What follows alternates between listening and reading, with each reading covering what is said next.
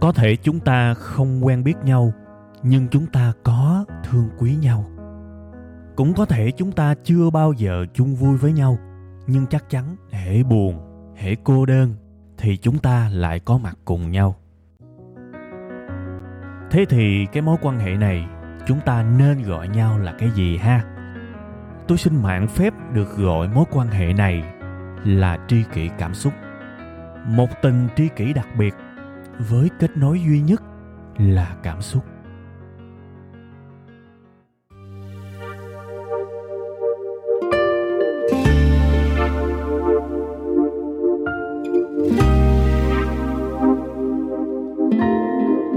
Alo, hola, xin uh, kính chào, xin mến chào, xin uh, thân thương chào tất cả quý vị và các bạn đã quay trở lại với Tri Kỷ Cảm Xúc, một chương trình tâm sự của những tri kỷ với nhau trong một cái khung giờ phát sóng rất là quen thuộc, đó là buổi sáng thứ hai vào 7 giờ hàng tuần các bạn ha.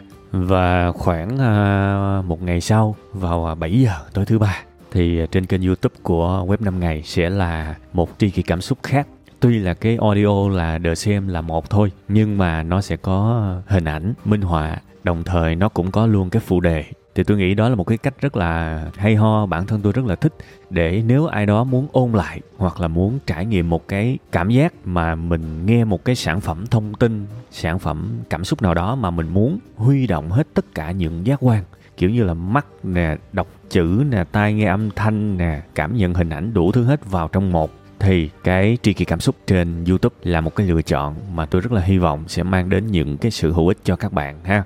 Tuần mới thì à, tôi muốn à, chúc tất cả quý vị và các bạn sẽ có những cơ hội, sẽ có những cái hy vọng mới những tiềm năng phát triển mới những cái điều hay ho mới sẽ đến với tất cả quý vị và các bạn. Và các bạn nghe tôi à, nhiều tuần nhiều tháng gần đây thì các bạn thấy cái mùi mà chúc như thế này của tôi là các bạn thừa hiểu là tôi đang chúc dựa trên cái tiêu đề của cái bài kỳ này chứ gì nữa. Đúng không?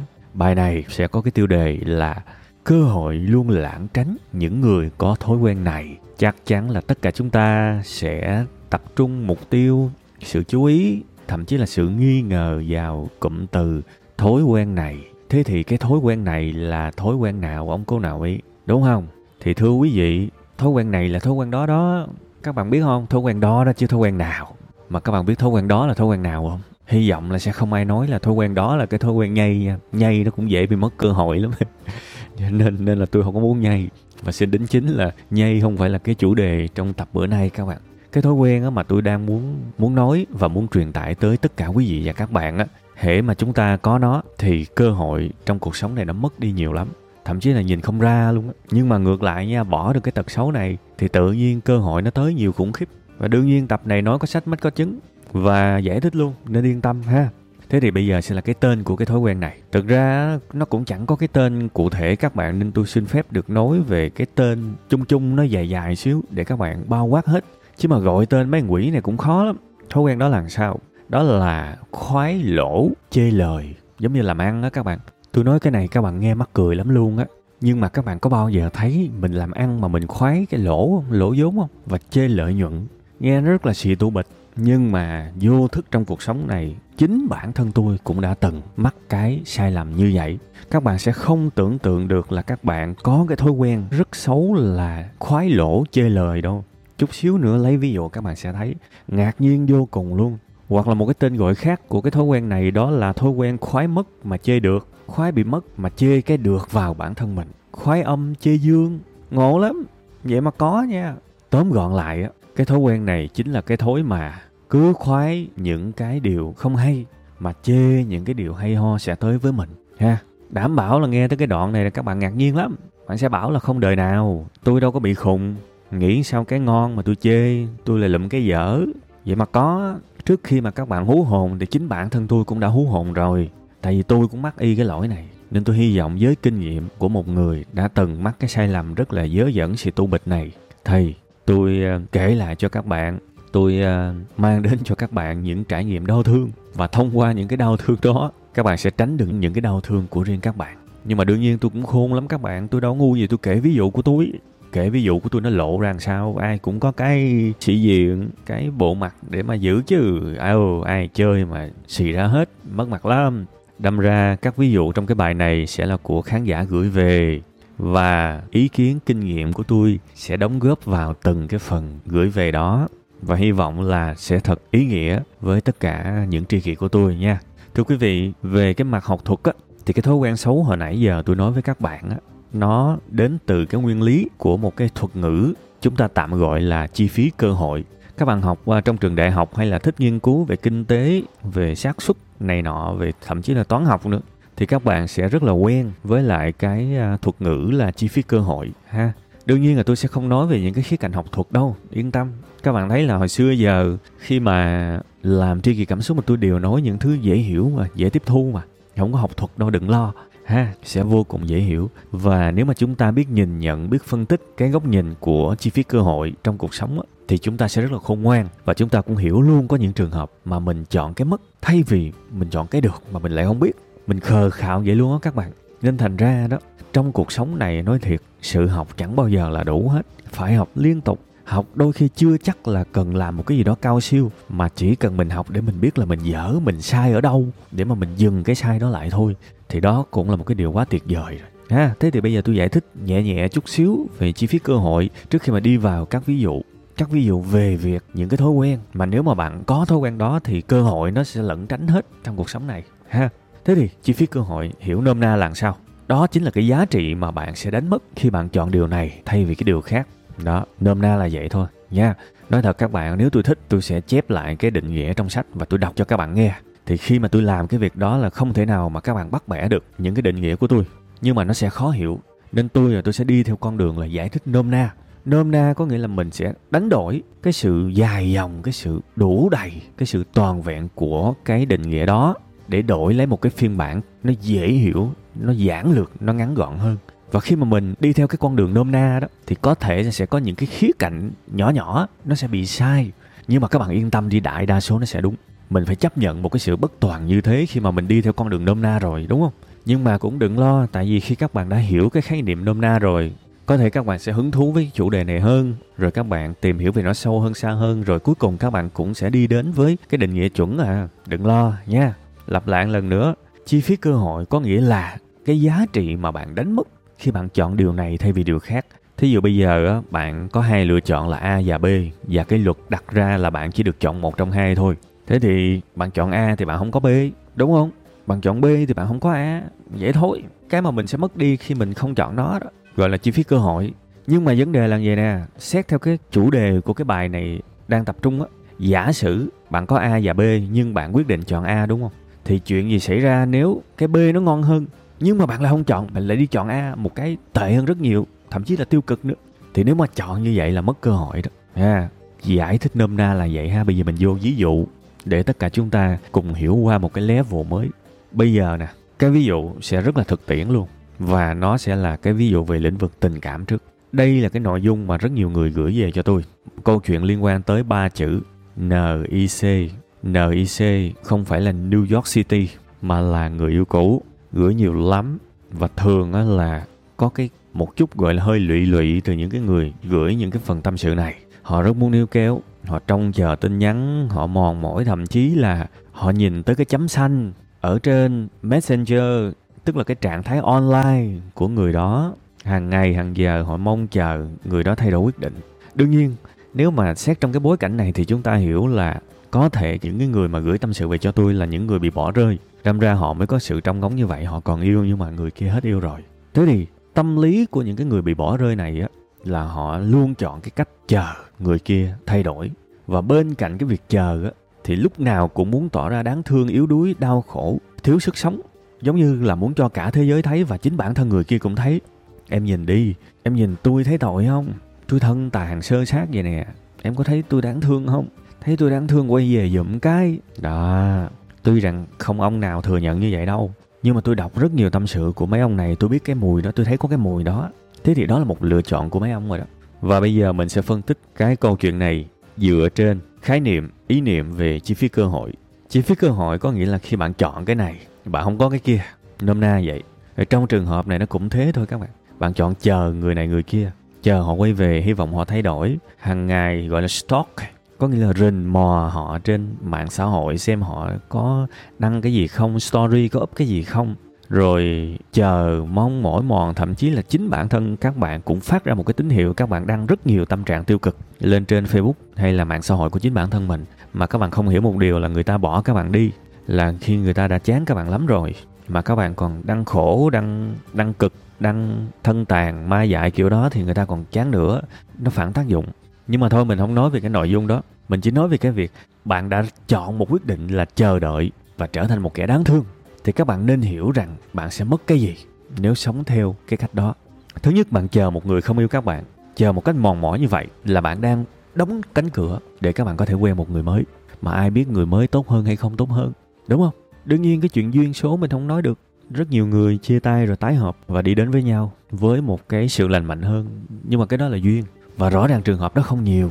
Nếu xét theo bối cảnh đại đa số trường hợp, chia tay thường là người ta chia tay luôn. Thế thì các bạn trông chờ một cái trường hợp mà người ta đi, người ta đi luôn, người ta không quay về, trong đại đại đa số trường hợp, thì bạn đang đưa mình vào một cái thế tạm gọi là cái thế kéo dài nỗi đau vô cực. Những cơ hội về tình yêu mới, những cơ hội cải thiện bản thân mới, những cơ hội sống tốt hơn, nó sẽ lẩn tránh bạn nếu bạn chọn cái quyết định đó. Và tình trạng nó sẽ càng tồi tệ hơn tại vì bạn buồn mãi, buồn riết. Nhan sắc của bạn đi xuống, tinh thần của bạn đi xuống và những cái đối tượng bạn có thể yêu tiềm năng trong tương lai, họ thấy bạn, họ cũng chán lắm. Họ thấy bạn, họ quải chè đậu à. tại vì cái người này không có sức hút. Nó chẳng khác nào bạn đang chọn một cái quyết định y như hồi đầu tôi nói là là hội những người khoái lỗ chê lời. Giờ các bạn đã hiểu thế nào là khoái lỗ chê lời chưa? Khoái mất mà chê được. Khoái cái xấu mà chê cái tốt. Đương nhiên nói một cách rất là cảm thông thì ai mà chẳng hiểu tại sao các bạn lại ra những quyết định đó. Đương nhiên các bạn còn thương người ta và khi mình còn thương một ai đó, lúc nào cũng vậy, mình muốn một sự tái hợp. Nhưng mà còn một chút xíu lý trí động lại bên trong, thì mình cũng phải biết rất rõ trong rất nhiều trường hợp, câu chuyện đó đã xong rồi, mối quan hệ đó đã chấm dứt rồi, người ta đã không còn chọn mình nữa rồi. Và mình nên đặt cho cái kỳ vọng đó một dấu chấm hết vì mình. Đương nhiên đâu có ai kêu các bạn ngày mai phải vui liền, ngày mai phải chữa lành liền ngày mai phải quen liền, người này người kia, đâu ai cần. Cái đó, điều quan trọng là trong đầu mình, trong suy nghĩ, trong tư duy của mình, phải rõ ràng về sự chấm dứt từ một mối quan hệ. Và không có chờ người yêu cũ. Bạn chờ một cái người không yêu bạn là bạn đang đánh mất cực kỳ nhiều cơ hội cho những điều tốt đẹp hơn. Xin phép lập từ ở chỗ này. Tại vì mới một phút trước là tôi nói, bây giờ tôi lại lặp lại lần nữa. Nhưng đó là sự cố ý của tôi. Để các bạn hiểu những gì các bạn sẽ mất nếu các bạn chọn một cái lối sống quy lụy như vậy thế thì bây giờ mình lại nghĩ tới cái option kia đi. Điều gì sẽ xảy ra nếu bạn sống theo cái kiểu ok? Bây giờ bạn không yêu tôi nữa, đúng không? Ok, tôi đồng ý. Tại vì tình yêu là gì? Tình yêu là sự tôn trọng. Tình yêu không đòi hỏi mới là tình yêu cao thượng. Thậm chí nếu người kia muốn tự do, mình cho họ tự do, đó chính là tình yêu. Và đây là cơ hội để tôi thể hiện cái tình yêu cuối cùng của tôi với bạn trong mối quan hệ này. Tôi sẽ vui vẻ để bạn ra đi. Điều đó không có nghĩa là tôi sẽ mạnh mẽ được, tôi sẽ tránh được những vết thương. Không, tôi có thể quay vô nhà, đóng cửa, khóc liên tục 3 tháng cũng được, khóc liên tục 6 tháng cũng được. Nhưng điều chắc chắn là tôi không phiền, không lụy tới một người đã muốn ra đi. Đó là quan điểm của tôi về tình yêu, về sự chia tay và về mối quan hệ với người yêu cũ. Tôi rất nghiêm túc. Đầu tiên phải xác định cái này đã chấm hết. Sau đó, tập trung hết sức, làm cho cuộc sống mình trở nên phong phú, làm cho cuộc sống mình có sức sống trở lại, nâng cấp bản thân mình lên, chơi thể thao nhiều lên tập gym nhiều lên, thậm chí là da mặt của mình cho nó căng, nó bóng nó mịn nhiều lên. Kể các bạn là nam hay nữ, các bạn cần đẹp lên, khỏe lên, tích cực lên và để xem chuyện gì xảy ra. Một, hai, ba, bùm. Chúng ta sẽ thu hút những người gần gần với mình. Và khi bạn đã được nâng lên một cái đẳng cấp mới, một cái level mới, thì rất nhiều khả năng bạn sẽ thu hút được những người cũng ở cái đẳng cấp đó. Tôi nói rất nghiêm túc và chúc mừng các bạn các bạn đã có thể đi tới được một mối quan hệ tốt hơn rất nhiều so với mối quan hệ trước đó. Tại sao các bạn lại bỏ qua cái cơ hội ngon lành như thế này? Không nên. Sống theo cái vế thứ hai, cái vế sau mà tôi đang phân tích nó tốt hơn rất nhiều. Mình phải chọn lời chứ mình không chọn lỗ. Khi bạn tốt lên, bạn sẽ thu hút được những người tốt lên. Và thường đó là mối quan hệ tốt hơn. Thực sự mà. Đương nhiên cái cách sống này, nó có một cái gọi là điều hạn chế. Đó là chúng ta sẽ phải nhận trách nhiệm, chúng ta sẽ phải nỗ lực chúng ta sẽ phải giải cứu bản thân mình rất là nhiều. Nó cực. Ui làm biến quá. Mà trong khi đó hàng ngày nằm check messenger, chờ người ta quay về nó dễ hơn. Nên hầu hết mọi người làm cái đầu cái cái số 1 mọi người chê cái thứ hai. Nhưng mà mình phải biết là mình mất cái gì nếu mình sống theo cái số 1 các bạn còn nhớ định nghĩa nôm na về chi phí cơ hội không? Bây giờ chọn A thì mất cơ hội chọn B. Chọn B thì mất cơ hội chọn A, thì bây giờ mình chọn cái tốt mà mình mất cơ hội với cái xấu. Trời ơi, cái đó như vua luôn mà không chọn tôi chọn cái tốt và tôi đồng thời tôi mất luôn cái cái cơ hội chọn cái xấu. Là như vua luôn mà không chọn, lại đi chọn cái xấu và mất luôn cơ hội chọn cái tốt. Thấy rầu không? Nha. Yeah. hy vọng là rất rất nhiều bạn gửi cho tôi những tâm sự buồn vui về mối quan hệ với người cũ sau khi nghe cái tập này. Các bạn sẽ phân tích được rõ ràng lợi và hại được và mất của những quyết định của các bạn. Và làm ơn hãy nhận trách nhiệm và chọn cái option ngon nhất cho tôi và rồi các bạn sẽ được cuộc đời trả công bằng những sự hạnh phúc. Cái ví dụ thứ hai cũng là ví dụ mà rất nhiều người gửi cho tôi là ví dụ về việc người ta cho người khác mượn tiền và xui bị đối tượng này cuồng nhây, không trả. Cái này cũng thấy rất phổ biến. Điều quan trọng là cái thằng mà nó muốn quỵt mình nó quá cuồng nhây đi, mà lại xui rớt vào trường hợp mình quá cần tiền. Lúc này, phải làm sao? Rất nhiều người sẽ chọn cái quyết định là ngày nào cũng đi tới nhà thằng cuồng nhây đó đe dọa khóc lóc, xin xỏ, quỵ lụy, trả tiền cho tao đi. Tao đang rất cần tiền. Thì thôi, cái cái hành động này nó rất là đáng thông cảm các bạn. Không có gì phải chê trách, phê phán cả. Tiền của mình thì mình có quyền đòi chứ. Nhưng mà điều quan trọng có rất nhiều trường hợp rất là khó đòi. Thì chỗ này mình phải thành thật với bản thân mình. Liệu có đáng đi ngày nào cũng bỏ ra một ngày, một buổi đi đòi không? Nếu mình xác định là mình, tôi có lòng tin và chắc chắn là tôi đòi được, thì hãy đi đòi rất ủng hộ. Nhưng nếu trong thâm tâm của các bạn các bạn đi đòi và các bạn biết là đòi sẽ không được đâu. Đây chỉ là một cái hy vọng mong manh thôi. Thậm chí nhiều trường hợp nó chạy đi xa xôi á, các bạn không liên lạc được với cái đứa quỵt nợ các bạn. Mà các bạn biết là bây giờ thư kiện cũng cũng lâu nữa. Các bạn chỉ biết tới nhà cha mẹ nó, rồi em nó, rồi nhờ nhắn ừ khi nào gặp thằng tèo, thằng tí đó, gửi lời cho tụi em được đòi lại tiền của mình. Đại khái vậy. Rất là mong manh, hy vọng.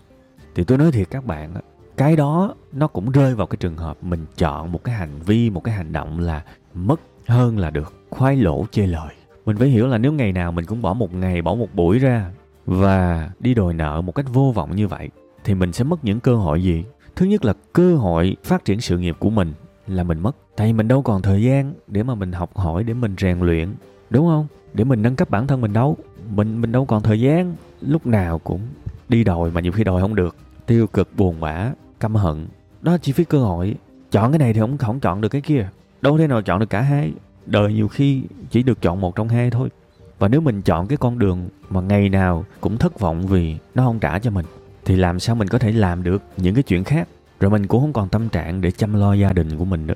Nhiều khi mình đòi không được về nhà, cái mình cọc, mình quạo, mình lây cái tiêu cực. Rồi trong rất nhiều trường hợp có thể các bạn rất cần tiền, các bạn bị thất nghiệp và các bạn rất muốn đòi tiền. Người ta để lấy cái tiền đó trang trải gia đình đòi không được. Thì nếu mà ngày nào các bạn cũng đi đòi, mà trong khi đó cái tiền để dành của các bạn ở nhà đó, nó cũng hết dần hết dần, là các bạn đang đưa các bạn vào bi kịch đó tại vì tiền thì đòi không được, công việc thì bỏ bê không làm, cũng không muốn đi xin cái việc mới.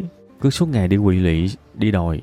Rồi tiền để dành á, cũng hết dần hết dần. Các bạn thấy cái viễn cảnh đó nó thảm không? Đương nhiên chỗ này tôi nhắc lại một lần nữa, tôi rất là thương, rất là hiểu. Tiền của mình thì mình có quyền đòi nhưng mà nếu mà khó đòi quá thì không có cách nào khác bắt buộc phải ngồi lại và, và suy nghĩ có nên tạm dừng đòi không? Thay vì ngày nào cũng đi đòi thì thôi bây giờ mình cho nó giãn ra xíu một tuần đòi một lần để còn dành thời gian để phát triển sự nghiệp chứ. Bạn đang làm công việc gì bạn cũng phải có thời gian để bạn nâng cấp sự nghiệp của mình lên chứ. Trao dồi nghề nghiệp phát triển cái nghề cái tay nghề cái kỹ năng của mình lên chứ ví dụ bạn có một cái cửa hàng tạp hóa hay là một cái shop nhỏ nhỏ thì bạn cũng phải dành thời gian để bạn học marketing, học quay phim, quay sản phẩm, học đưa sản phẩm lên các sàn, đưa lên các trang web, tối ưu hóa bộ máy tìm kiếm. Những cái đó rất là tốn thời gian đó và có thể mang lại cho bạn nhiều tiền hơn trong tương lai đó, sẽ đảm bảo một cái sự thành công cho bạn đó. Nhưng mà bạn sẽ không làm được những cái việc đó đâu nếu ngày nào bạn cũng dành thời gian đi đòi nợ. Này nói rất thật, nên mình phải phân tích, mình phải chọn cái nào tốt hơn hết cho mình, ha? Cái ví dụ này lẽ ra tôi không có đưa vào bài đâu, mà tự nhiên lúc này tâm sự này nọ, sao mà có cái vụ này nhiều dữ? Cái vụ mà nợ khó đòi đó. Thường thường á, những cái câu chuyện trong tri kỳ cảm xúc á, nó phản ánh cái tâm trạng, cái tâm lý của khán thính giả rất là nhiều. Rất nhiều câu chuyện hoàn toàn là lấy từ tâm sự của khán giả các bạn, của những tri kỷ của tôi á. Nên thôi, cứ cái nào mọi người tâm sự nhiều thì tôi lại đưa lên thôi. Ha, thì bây giờ các bạn thấy là ôn tạm cái ví dụ thứ hai á, các bạn sẽ thấy là cái người mà ngày nào cũng đi đòi nợ thì cơ hội sẽ lãng tránh họ thôi, đó là cơ hội thành công, cơ hội học hỏi, cơ hội phát triển sự nghiệp để mà có thể kiếm tiền hơn nhiều hơn. Chắc chắn nó lãng tránh rồi, tại vì tâm trí của họ bây giờ dồn vô cái này, cái việc đi đòi không mà, thì sao mà thành công được? Rất rất nhiều những ví dụ khác trong cuộc sống này các bạn. Ví dụ, các bạn chơi game quá nhiều, mà các bạn xác định là các bạn không phải là streamer, không phải là vận động viên, thể thao điện tử, thì các bạn phải hết sức thận trọng với bài toán về chi phí cơ hội trong cái thói quen của mình các bạn có thể đi làm rồi cuối ngày chơi tí thì cái đó rất lành mạnh nhưng nếu các bạn nghiền nó thì là hơi nguy hiểm đó vì các bạn phải biết là các bạn đánh mất cái gì khi các bạn dành 4 năm tiếng để chơi mỗi ngày. Cái thời gian đó, nếu được dùng cho một cái việc khác và quý giá hơn thì sao? Nếu các bạn dành thời gian đó để chơi game thì các bạn đã mất đi cái giá trị từ việc sử dụng chính cái mốc thời gian đó để làm một thứ khác tốt hơn. Vì 4 tiếng đồng hồ các bạn chơi game thì các bạn sẽ mất đi cơ hội đọc sách và làm cho mình giỏi hơn trong 4 tiếng. Các bạn sẽ mất đi cơ hội luyện tập thể thao, các bạn sẽ mất đi cơ hội thiết lập gọi là networking, thiết lập relationship kiểu như là thiết lập mối quan hệ với những người giỏi và quan trọng. Các bạn sẽ mất đi cái cơ hội quan tâm tới những người xung quanh đúng không? Thì mình phải tính toán nếu mà mình làm cái này mà mình thấy mất quá nhiều thứ quá nhiều cái cơ hội tốt hơn nó lãng tránh mình thì thôi hãy dùng cái thời gian đó cho những thứ tốt hơn. Bớt lại, tại vì mình chơi game 4 năm tiếng một ngày mà mình không phải là streamer thì chi phí cơ hội nó nặng quá. Xài điện thoại nhiều cũng vậy các bạn, đúng không? Sau cái bài này nếu mà bảo là bây giờ tóm gọn lại đi, có một cái nào đó mà tôi muốn các bạn nhớ nhất, khắc cốt ghi tâm luôn á, thì là một thứ đơn giản thôi. Một cái việc gì đó các bạn làm, các bạn tư duy nó như cái chi phí cơ hội cho tôi. Mình làm cái này thì mình không làm được cái kia. Thì giả sử cái kia, cái mà mình không làm á, nó có bự không? Nó có mất mát nhiều không? Nếu mà mình chọn làm cái này, mình lỡ cái cơ hội đó. Nếu mà cái kia nó bự quá thì thôi làm cái kia nó ngon hơn. Giống như ví dụ đầu đó quỵ lị người yêu cũ và phát triển bản thân mình, thì cái phát triển bản thân mình nó ngon hơn chứ và rất có khả năng có luôn người yêu mới. Nó ngon hơn nhiều. Mắc gì phải chọn một cái mà nó lỗ hơn khủng khiếp, đúng không? Đấy hy vọng là cái bài kỳ này ở một cái level tương đối cơ bản thôi, chưa có đi sâu nào ờ, khủng khiếp cả. Nó sẽ giúp các bạn có những cái sự minh triết, sự rõ ràng hơn trong những quyết định cuộc sống mà các bạn đang quyết.